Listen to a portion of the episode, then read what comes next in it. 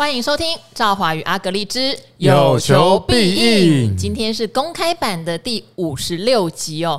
不过我们今天在录音之前，其实心情是有一点点沉重的，因为大家知道，就是这几天发生了在屏东的明扬哈国际科技的爆炸事件。它是做高尔夫球头的一家，也是应该是上柜的公司哦，挂牌公司，嗯、母公司是民安，一样也是挂牌公司。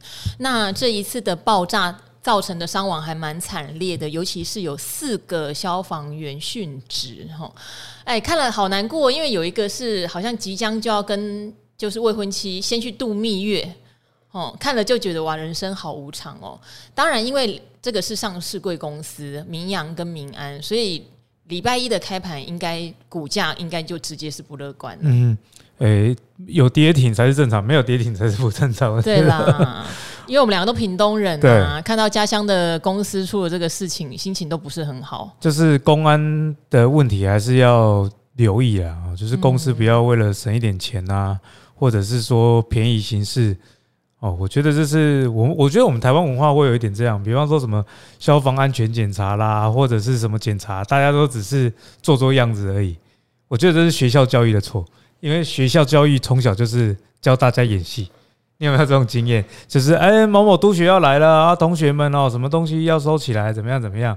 所以我，我觉得说，你如果在听我们 Podcast，你是老师或者是教育界的话，我我觉得这个是整个社会氛围下的的结果了。就是当然，公司有公司的问题，但我想我讲的赵华也不反对，你应该有类似的经历。就学校也都是在演戏。那如果我们在学生时期呢，就看啊、大人们教我们这样做。啊，我们长大之后，自然就会把该注意的事情没有注意，只是当成一个检查，然后有打勾有通过，就这样就算了。哦，所以我觉得整个文化问题要一起检讨。好，因为这个在屏东的高尔夫球头产业跟我算是蛮蛮有缘分的哦，因为它这个产业其实台湾就那么几家厂商，我记得以前叫做高球三雄哈，呃，球头三雄有谁呢？富盛哈，后来他有先下市再重新挂牌，叫做富盛应用，六六七零，对，还有两百块的股价哦，那富盛我记得他以前一半是这个高尔夫球相关，一半还有做所谓的压缩机。那第二家是大田哈，大田的话跟我就还更有渊因为董事长跟我算有缘分，那时候还问我说：“哎，你不要跑记者了啦，你回屏东家乡上班啊，你来大田上班啊。”哦，然后开了一个薪水，不能说很高，可是我也必须讲，他讲的没错。他说这个薪水在屏东已经很高了，以你的年纪来说。哎，当时候是什么时候？那时候啊，我那时候在台北做记者，我记得薪水才四万多块而已。他开了超过五万块的薪水，哎，那很不错哎。那在屏东当然很不错，可是你要想哦，你回屏东，那要以后再回新闻业，再到台北来，可能就会断掉了。所以那是一个大抉择。我很想回屏东，可是我也很想做新闻，到底该怎么办？好，那当然第三家就是民安哈，民安旗下还有这一家民扬，民扬是比较后面才挂牌，是二零一四年挂牌的，它做球比较多，哦，特殊规格的高尔夫球比较多。这个产业链在台湾哈，你可以说它是利基型的，可是也是隐形冠军，几乎全世界七八成的厂都下单到台湾来做代工。在这个二零二一年到二零二二年。呃，欧美已经率先要做解封的时候，他们的业绩其实都有飙起来。前两年的营收非常好。对，还有疫情当然很惨啦。疫情刚开始，谁要去打高尔夫？可是刚解封，高尔夫这个运动很受欢迎哦，因为场子大嘛，然后你又不用跟人对，因为你自己打自己的嘛，对不对？所以他接触感染的机会比较低。所以那时候，呃，即使连我们自己的同学，可能率先恢复运作的都是打高尔夫。好。那发生这样的事情，假设手上持有民安或民扬的投资人，可能必须忍耐一段时间的下跌。而且我自己个人觉得啦，就是因为台湾这些产业链他们已经非常健全，厂也够大，所以单子很容易，说实话就可能转到其他几家去。就是而且这也不像说什么医药业，因为之前我讲那个医药业也是有烧掉过嘛。对。可是他们之后复活的时候，业绩回来很快，因为你生产一个药需要药证什么的。那高尔夫球从逻辑上判断应该是不需要什么这么还是有需要客户认证啦，但是相对简单，大家比比彼此应该都有接到同样的客户，这样对，就是你做 A 厂商，我做 B 厂商，那既然都能出货，应该不会差太多哦，所以呢，如果这两档公司的朋友，应该是说了，假设我手上的股票遇到类似的事情，我我觉得我就直接每天挂跌停卖，所以这个股价会一直跌。是可以预见的事。好，因为刚刚阿格力也讲哦，有时候都想他讲的公司烧掉，像这个旭富，对不对？对以前，然后还有生生态的生态，不过他们那个烧掉好像没有造成这么严重的伤亡，而且那时候讲说旭富，因为他有所谓拿到人家那个客户的那个证明嘛，等于是生产的证明，嗯、那不容易拿到，所以客户要转单也不是那么简单。就你生产要也要有什么 FDA 的茶厂，你这个厂合不合格？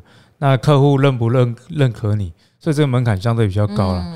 至于说高尔夫球三雄，那我自己是觉得说，我不会因为转单效益去买其他家。嗯、我我自己的话，不会在这个时间哦，因为有有一个原因，是因为其实我们算有一点默契。我今天来之前，我有在看明阳的新闻，然后研究一下高尔夫。其实他们现在的存货都蛮高的哦。哦，那你如果把这个高尔夫球公司几家拿出来看，其实他们的周转天数都在上升了。存货周转天数就是，比方说啊，你一个东西从制造到销售，大概到底要花多久？哦，大概是这样的概念。以八九二四的大田来说好了，它 Q2 啊，去年的第二季的存货周转天数是最低的哈，去就是近几几个季度以来算是最低的六十天的周转天数啊。那到今年的第二季已经变八十天了哦，所以其实周转天数是有显著的上升。那你从周转天数的上升再搭配，你看这个大田的营收是衰退的，那你就可以知道说，哦，二零二一到二零二二。高尔夫球公司的营收暴冲的事情，有可能是刚解封啊，厂商已经嗅到这个味道，积极的在拉货。可是今年呢，我我觉得会衰退是很正常，因为你连续两年拉货，很难再连续第三年了。因为你打了一个高尔夫，你也没有每年都要换球杆，说不定有这种人，但我相信是少数了。好，所以其实这个跟脚踏车啊，或者是什么健身产业一样，其实它都会有一个循环。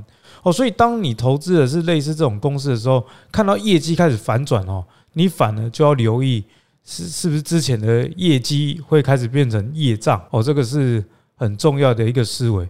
那我我觉得说，这正因为这些公司的营收都在衰退之下，那你说呃，这个明阳啦、民安下跌，那会不会短期哦，这个富盛跟大田的股价或者营收有点反应？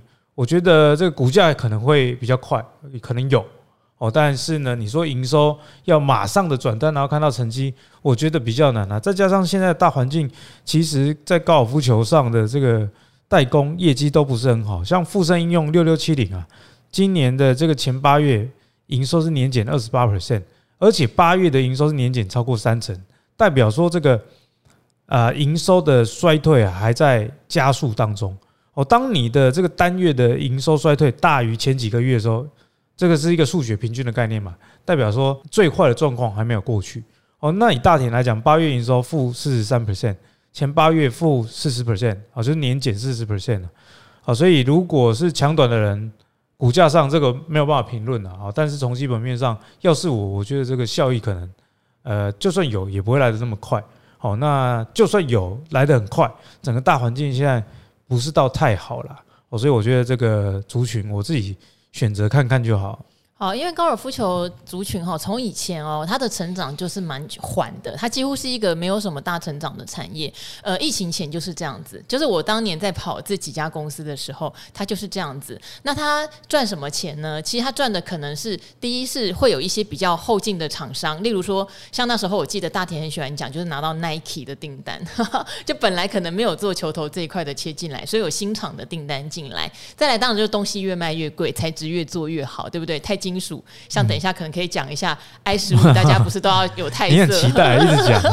好，那时候大家也是研究很多碳纤维的技技术哈，就相关的金属技术。那这些公司研究了很多的金属技术之后，也希望不是只用在球头。好，例如大田他后来就跑去也代工所谓的自行车的车架。我记得明安也有做自行车的车架，他们都希望把这种金属加工的技术能够延伸到很多的东西上，甚至。搞不好哪一天你会听到他们也能做 AI 啊，AI 真的哦，搞不好哪一天也会讲说，因为你看现在很多做机壳的厂商就说我做伺服器的机壳，那假假设他们有一些金属比较先进的材料的技术的话，那他们可能以后也会有一些别的延伸啦。我觉得这是一个联想题，当然以球头本身必须跟大家说，很多年前这个产业就不是一个什么什么成长型产业了。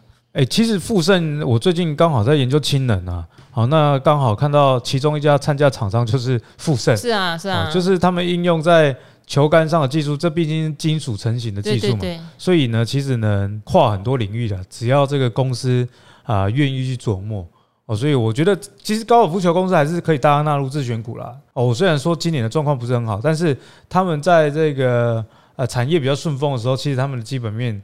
普遍来说都相当不错。嗯，好，那当然有位殉职的消防队员就是非常的哀悼了哈，真的是让人家遗憾的新闻。因为像之前 PCB 厂也有发生类似的事情，我个人就会真的每次看到那一家 PCB 公司，我就会想到有六个消防员。那供出来哪一家？就晋鹏啊，晋鹏哦，晋鹏那时候股价也是从高档先回正，就是从六十五块大概跌到五十几块的时候出现了问题，后来就一路杀一路杀。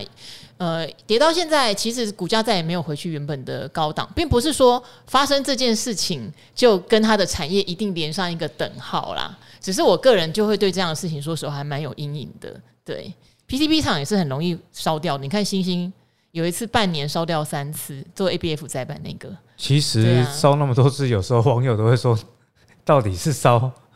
对啊，烧真的还是烧假的？哦，因为有有有一种传说是说，某些公司可能为了保险，干脆把存货都烧一烧。早期的 PCB 公司常被讲这样的事情哎。我觉得这个无风不起浪啊，哦，但是还是要小心安全，好不好？不要用这种方式。台湾人真的是很爱烧。烧东西，比方说古迹，每次莫名的自燃，还是不一样，这是扯到另外一个地方去。没有，都是为了利益啊，都是为了利益。好，那最近的话，上礼拜除了这个明扬国际的大事情哈，联准会那边当然也有一些动作，鲍尔就发出声明了嘛。其实他一直都是偏鹰派，因为他不希望大家太嗨哈。去年呃，应该说今年一整年的定调都是这样。但我觉得华尔街也挺有意思的哦，因为鲍尔就讲，今年年底之前应该还会再升息一次哈。呃，原则上就是十一月吧，我想应该再升息一码，这件事情看来是确定的。市场比较失望的是，他对降息这两个字是坚决不肯吐出来。那他一定不能讲啊。对，他坚决不肯吐出来之外呢，其实市场也有做一些预估啦。本来预期明年要降四码，四码就是一个百分点。可是现在市场预估明年只会降两码，两码就只有零点五个百分点，这会造成什么？造成即使明年有降息，可是平均的这个基本利率可能会高出我们原本的预期。哦，这件事情对为什么美股最近这么闷，或者高科技股回档这么多都有影响，就是预期在明年降息的幅度可能会。呃，不如我们想的那么好，所以高利率的环境在明年可能还会持续一整年。现在大家压力在这个地方。哎，关于这降息的几率啊，或者是码数，我觉得如果是投投资这种公债的投资人，不要那么汲汲营营，把它当成个股的动态在追踪。因为又有人问了，又有人问怎么办？怎么办？这样债券是不是又要跌了？对，所以我的我的观点就是很简单，你如果买债的人，因为之前其实对公债我们又很深刻的讨论，然后也好几期都在讲嘛，因为你真的没有办法预测说什么时候会降息，最好有人会知道。其实联准会的动作也是根据啊美国的就业数据以及这个通膨到底有没有被打压下来，来决定它的升息到底要不要继续升，那以及说升息呃。这个就算不升了，我的高利率要维持多久？那我觉得最近的下跌倒不是因为说还要再升一码了哦，因为就算再升这个一码，你到底这个还能升多少？因为基准利率现在是五点二五到五点五 percent 哦，那如果你再升个一码，五点五到五点七五，其实都已经很高了哦。那股市会下跌，因为这个消息下跌，我自己却是轻松的看待了，因为我觉得说。哎，以美股来说，其实近期还是算相当不相当的不错，相对于台股来说算不错。哦，那听到这个升息的消息之后，美股下跌，我觉得比较大的原因不在于说还要再升一码，因为你之前都已经升了十几码，你再升那一码有差吗？而是在于说联准会他的态度是说这个高利率啊会维持更长的一段时间。好，我想这个才是下跌的原因啊，因为你高利率维持一段时间，就代表说这段时间企业的压力其实是有增无减哦。那为什么是不仅没有减少，反而是增加？因为你在公司的营运过程中，你过去比方说你发了一些公司债啦，或者是说你现在要发发债，这个成本都会比过去还要高很多。那对企业的营运就会有比较大压力。那假设营收没有办法。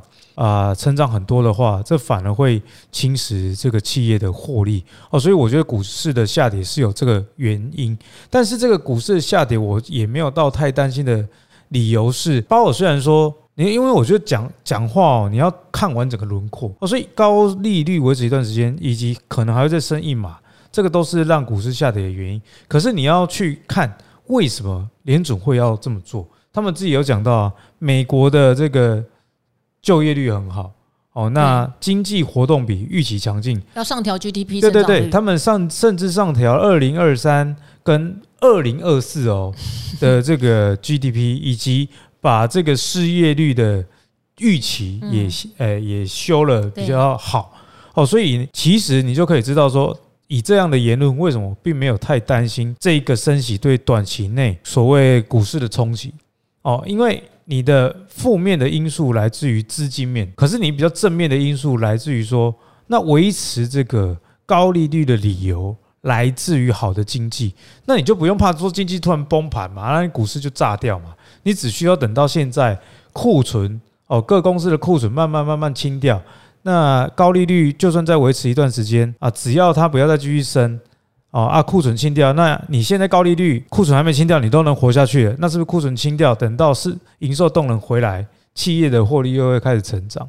哦，所以我觉得说这个升息与否，我自己倒不是那么 care，至少在股票这边是这样看。那至于债券就更简单了，因为买公债的人哦，其实我也能理解为什么很多人一直问啊，因为他们买公债，他们只是要赚资本利得。对，我发现了这件事情，因为你看买这种长天期公债，照理来说，你都是着眼在你的殖利率甜不甜。对，呃，我们之前常常提醒你，如果你觉得这样，例如说像现在可能还会接近四趴多，之前其实接近四趴，我们就觉得相对是长期以来二十年以来哦，看过算甜的殖利率，可是每个人都在担心它会不会股呃债券价格在跌，代表大家要的是短期的资本利得。那我觉得就算价债券跌也没有关系，因为有时候你看这种东西是呃要看一个比较长期的啦。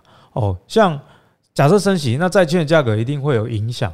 不过整体升息的轮廓大概就长这个样子，就长这样子。而且我们之前讲过哦，其实债券它是一个非常简单的东西，它就是跟利率联动。哎，你玩股票危险多了。你有时候股票啊，这个营收创新高，股价还在给你跌，好，不一定是正相关的。是的，可是债比较复杂。对，但是债券已经算相对很简单的，而且不是单一主力啊什么可以去改变的。所以你如果是现在有债券的，那你很担心，或者是说你有一点套牢的话，我觉得没有差啦，因为你是这殖利率都很漂亮嘛，你就再多放半年，或者是多放一年，甚至再放长一点好不好？一年半两年，你可能就等到所谓的降息。哦，那这个只是时间早晚的问题。那至少你在等待的过程中。你有这个不错的殖利率，总比你把钱丢在银行还要好啊！对啊，因为我还记得之前有人问我说，要不要买美债二十年的正二哈，我就非常强烈的提醒他一件事情：其实你买杠杆型商品，不外乎都是希望资本利得能够快速放大。可是因为现在这个降息的脚步我们不是很确定，我们知道降息会来，可是你对你来说，可能多等半年、多等一年，你都会觉得极度痛苦，因为你又再加上杠杆的效应，哦、对不对哈？所以。这边才会提醒大家，我们今天买商品，你一定要认清楚，你那时候买它是为什么。如果你就是要赌，好，明年降息，债券的价格会大涨，我会在资本利得上大捞一票。确实，你现在可能会觉得好像没那么快。有点失望，可是不代表这件事情不来，这件事情只是它来的会晚一点哈。我觉得这边是要提醒给各位听众朋友的。好，那当然，另外大家还会发现一个很有趣的现象，就是，哎，好啊，那至少明年如果这个高利率的环境持续，房价总该跌了吧？可是好像台湾的房价没有跌，美国也只是量缩，但是你说价有没有明显跌？也没有哎，为什么？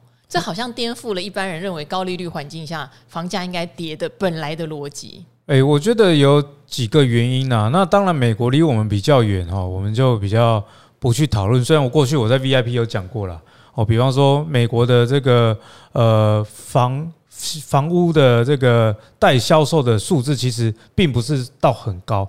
那你你要一个市场崩盘，又要有诸多的原因，例如说哦利率高啊，这个购买者他要购买的这个门槛拉高哦，这是一点。第二，那如果这个时候供给量又很大，哇，那一定跌哦，因为买的人他就已经钱掏不太出来了，然后你卖的人大家还在都在兜售啊，你你买的人没钱，大家又要都兜售，需求也现在不是最强的时候，那大家只能杀价竞争哦。可是现在显然不是了哈。好，这美国大家可能没有什么兴趣。啊，毕竟离我们比较远啊，因为连九妹九妹之前有拍美国房地产啊，他一月一套九妹，一一一月的公一百亿吧，一共不收视率啊，不让被垮。他拍日本很多人看，啊他他想说好趁胜追击拍美国，结果花了那么多的钱，制作团队啊，大家在美国。我看过他最。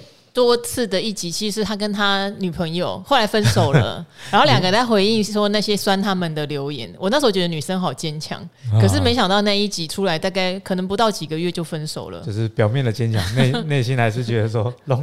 我觉得这是九妹的问题吧，我不知道啊。这这个这男女的事情我比较不懂。对了，好了，我们清官难断家务事。这个确实是只有两个人。怎么讲到这？还是回到房子上了。房子，回到房子。那你说台湾的房子为什么没有跌？甚至我。我先跟大家破破题哦，你去看信义房屋的台湾的房屋指数哦，那个主要的都市区其实都还是在上涨，对，而且这个上涨哈是勾起来那一种，就是就是朱老师常常在讲的什么回后买上涨，回后买上涨。很讨厌，所以现在这个指数涨这样，那回后买上涨这个涨就会比你一直涨的涨还要再增哦，嗯。哦，因为代表说它回撤过。啊，回撤之后没有破，啊，又站上去，哦，所以这个涨哦，就比较不是这种呃，有时候多头的气势，现在比较不是，因为你要想，现在这个所有政府打房的政策，其实这几年，我我坦白讲，我们不要不要说你是民进党还是国民党，我们就事论事，这几年政府打房的政策确实比过去还要多很多，哦，这个确实，我我举例讲几个，比方说预售屋不得转售，一刚开始是说预售屋的红单。是不能转让哦，因为以前什么叫红单？就是你你去买预售屋，啊，你付个定金，你有优先的这个承购权、承购权、签约权，那你可能一下子投资客就把这个房子买光，啊，他就变成黄牛在外面，哎，阿里贝贝出哎哈，阿里高阿贝，你看哦，啊，他如果花十万，按要求你多花十万跟他买他的单子，他这个几乎是无本生意啊。后来这个红单被取消掉，变成说现在已经正式上路了。预售屋不得转售啊！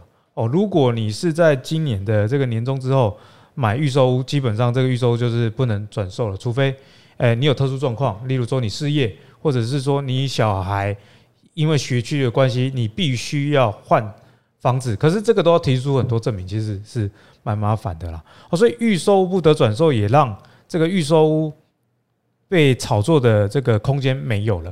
哦，那在这么多因素之下，房价为什么还涨呢？我就讲我最近研究给大家听了。第一个原因呢，还是这个跟利率有关。哦，因为台湾的升息一来没有升的那么多，哦，那二来以央行态度，目前看起来算是停止升息了啦。那回应有一些网友，他们就会说啊，你央行都不继续往上升，你都在保护那个这个投资客，投资客保护有房子的人。诶，不是啊，啊你你如果升息。升的太多，哎，公司也会倒闭啊！啊，公司也倒闭，人民我也没有工作，那还买得起房吗？而且在台湾啊房屋自有率是非常高的。所以呢，诶，以利弊得失之下，我相我我我相信啊，如果你是政府，你也不会一直空升啊。好，呃，这边好，我们跟美国不一样，美国的 GDP 是超乎市场预期的好，可是其实台湾今年展望是要下修的哈。为什么？因为我们不是只有出口到美国而已，我们还有欧洲，我们还有出口到中国大陆，那这些地方的景气是比较相对不行的哈。所以台湾毕竟是出口导向嘛，所以我们今年的景气是没有美国强劲的，大家要理解这件事。我们没有像美国。那样升息的条件，而且疫情疫情发生的时候，美国基本上是降到利率已经是降到零了。对，我们也没有啊，我们也没有降到零，所以基准不一样。所以啊、呃，因为我们其实我们不是什么政治或什么居住正义这种频道哦，但不代表我们不支持，只是说你要就事论事了哦。好，那那这房子为什么不跌？有一个原因就是要说我们的利率啊没有到那么凶。嗯。第二，台湾的超额储蓄是非常非常高的一个国家，不一样的地方，就是钱已经多到不行了哈，就是有钱人钱多到不行，所以有时候其实我自己也会感慨啊，哎，你不要以为说，哎，阿格力也非常支持说房价一定要往上涨，哎，我自己都跑去买林口，我已经算多 多数人。然后阿格力疯狂的一直叫我去看林口，就说我不方便，我没有开车，他说没有开车就买一台特斯拉，我快被烦死。对啊，自动驾驶。我以后就要变成开特斯拉住林口，跟阿格力一样。你就是这个年轻人啊，不听我们这种资深著名的。你看朱老师都有听我的，朱老师说我是他的贵人，因为朱老师跟我一起两年前买林口，对啊，涨很多，他涨很多。我跟他报一个建案，然后他一看就喜欢就买啊，阿格力有眼光。然后后来那个就变绝绝版品。再过不久，朱老师就要开特斯拉了。现在已经古癌都被你说服买特斯拉了嘛？没有，他原本就开特斯拉，我只是鼓励他换新的。你到底是不是业务员？你？好，我再跟代销拿一下介绍费哈。好，那回到这个房，回到房价，房房子，因为阿格力真的不死心，他很黏，他大概传了一百间林口的案子给我，还是要 complain 一下。我一直跟他说我没有要买林口，没有让你增广见闻啊。你呀呢？你是财经的主持人，你总是要了解台湾大小事吧？所以人会成功真的有毅力，哪一天我就真的买领口了。有可能，就像我老婆还是会被我追到一样啊，总有一天等到你，好不好？好，那这个房子还有一个原因啊，这这样会涨哦，就是。我觉得最关键的打房，有时候你真的越打越涨哦，特别是在一个有需求的地方，特别容易发生这样。刚刚不是讲预售不得转售吗？嗯，那那时候我私底下就跟赵华讲，对，我说中古屋一定会涨，对对对，哎呀，钱会跑过去啊，因为我预售屋不能买，我就去买中古屋嘛。所以我给大家一个数字哦，这个只针对新北市啊，因为我住新北市啊。你如果是你所居住的城市，在自己研究啊，财经 N 平方上都有这种。统计的数据了，嗯，哦，像这个新北市的预售屋，其实是有在跌的，知道吧？原本是超过一平五十万，哦，那现在最新的数据是已经低于五十了，所以预售屋跌合不合理？合理嘛？因为我们刚刚讲嘛，啊，你少了投资客的买盘，对呀，啊，自然建商他在卖预售屋的时候，他就比较不会那么拽，哦，他就比较愿意让价，哦，像我最近陪我朋友去看房子，他最近要成家立业，那个新北市的房子啊，在林口。然后呢，这个建商都会说，你今天签约了，再送你大金空调哦，或者是说，哎，我们这个牌不二价，但是牌价打九折，不二你自己讲不二价，你还牌价打九折哦，所以预售屋的市场确实有被影响。好，那但是呢，为什么房价在涨？因为成屋涨很多啦。那我问你呢，市场上这个成屋比较多还是预售屋比较多？成屋比较多嘛？那成成屋如果涨了，啊之后成屋要要卖的话，哦，那不就完蛋？哦，那个价格就越来越高。新北市哈，这个在成屋的价格部分呢，五月已经突破四十八万，可是，在五月之前啊，大概才四十出头。哎，这个是用喷的，是跳空的上涨。那为什么？因为大家已经确定了啊，你这个预售屋的转售政策哦，规定到底是怎么样？哦，不溯及既往啊。但是如果我现在才买预售屋的投资客，我就钱被卡死。因为你钱假设那预售屋卡四年，你四年后盖好，盖好之后，他用新屋的啊，就是成屋的这个持有的资本利得税来克你，前两年百分之四十五啊，两年之后也要百分之三十五。哦，所以对于这个投资来客来说的美和啦，所以把这个这么大笔的资金放在房地产的头期，他就宁愿拿去买中古屋，因为中古屋至少说，就算你不卖，你还能先出租。哦，去 cover 你利息的成本等等。哦，所以这个也是房价涨的一个很大的原因呐，哈，就是你一开始打房，资本利得税哦，那接着又有这个预售屋的转售，所以对于持有房子的人，他就延缓卖屋的时间，因为啊前两年要被课百分之四十五，那五年以上、十年以上课比较少，那假设我在不缺钱的情况下，我就越放越久，靠房租来 cover 我的成本。哦，那所以释出的量是不是就减少了？那在新北市其实还是一个算人口增加的地方哦，所以房地产哦，我我是真的很客观的跟大家讲，你不要说整个台湾你一直在讲少子化问题，少子化是对的，可是你还是要留意到买房是有区域性的问题。像日本少子化影响到的是说啊，你在北海道两三百万台币，你就可以买到一个很好的透天。哦，可是你在东京两三百万，你还是买套房，为什么？因为大家都挤在东京，少子化伴随的是都市化哦，所以当人口移入的时候，哦，都市还是会一直涨。那再加上啊，我因为我住新北市，我有在研究，一八年以来哦，到现在新北市的这个待售的这个二手屋的量是创新低，而且是还在持续的探底啊，就代表说政策一来转卖的这个让大家延缓卖房啊，所以供给量减少。第二，那预售屋不得转售之后，投资客又跑去买成屋，哦，所以导致最后当市场又有需求的时候，房价就持续往上涨，就成为大家看到。但是我这样讲完，我还是必须给大家结论啊，我们不能像有些人啊一直唱衰房啊，有些人一直看多房子，我这两者都不是，我只是讲客观的。我的客观的结论就是说，如果你要买房，你真的有自住，我是讲自住的需求，因为我觉得。投资房子，我自己是不会有太大的兴趣的，因为那个钱你放在股市里面还比较好哦。因为现在太多，比方说我刚刚讲资本利得税四十五趴哦，啊预售不得转售，你要钱到底要卡多久啊？一个一千万的房子，你卡了两百万的头期啊，你两百万你去买个股票啊，好好的挑，一年十趴的报酬率，机会还是非常高啊。你是不是五年啊？你可能就这个赚五十万了啊？你房地产还是还还要继续丢着啊？预售有些盖到一半那个。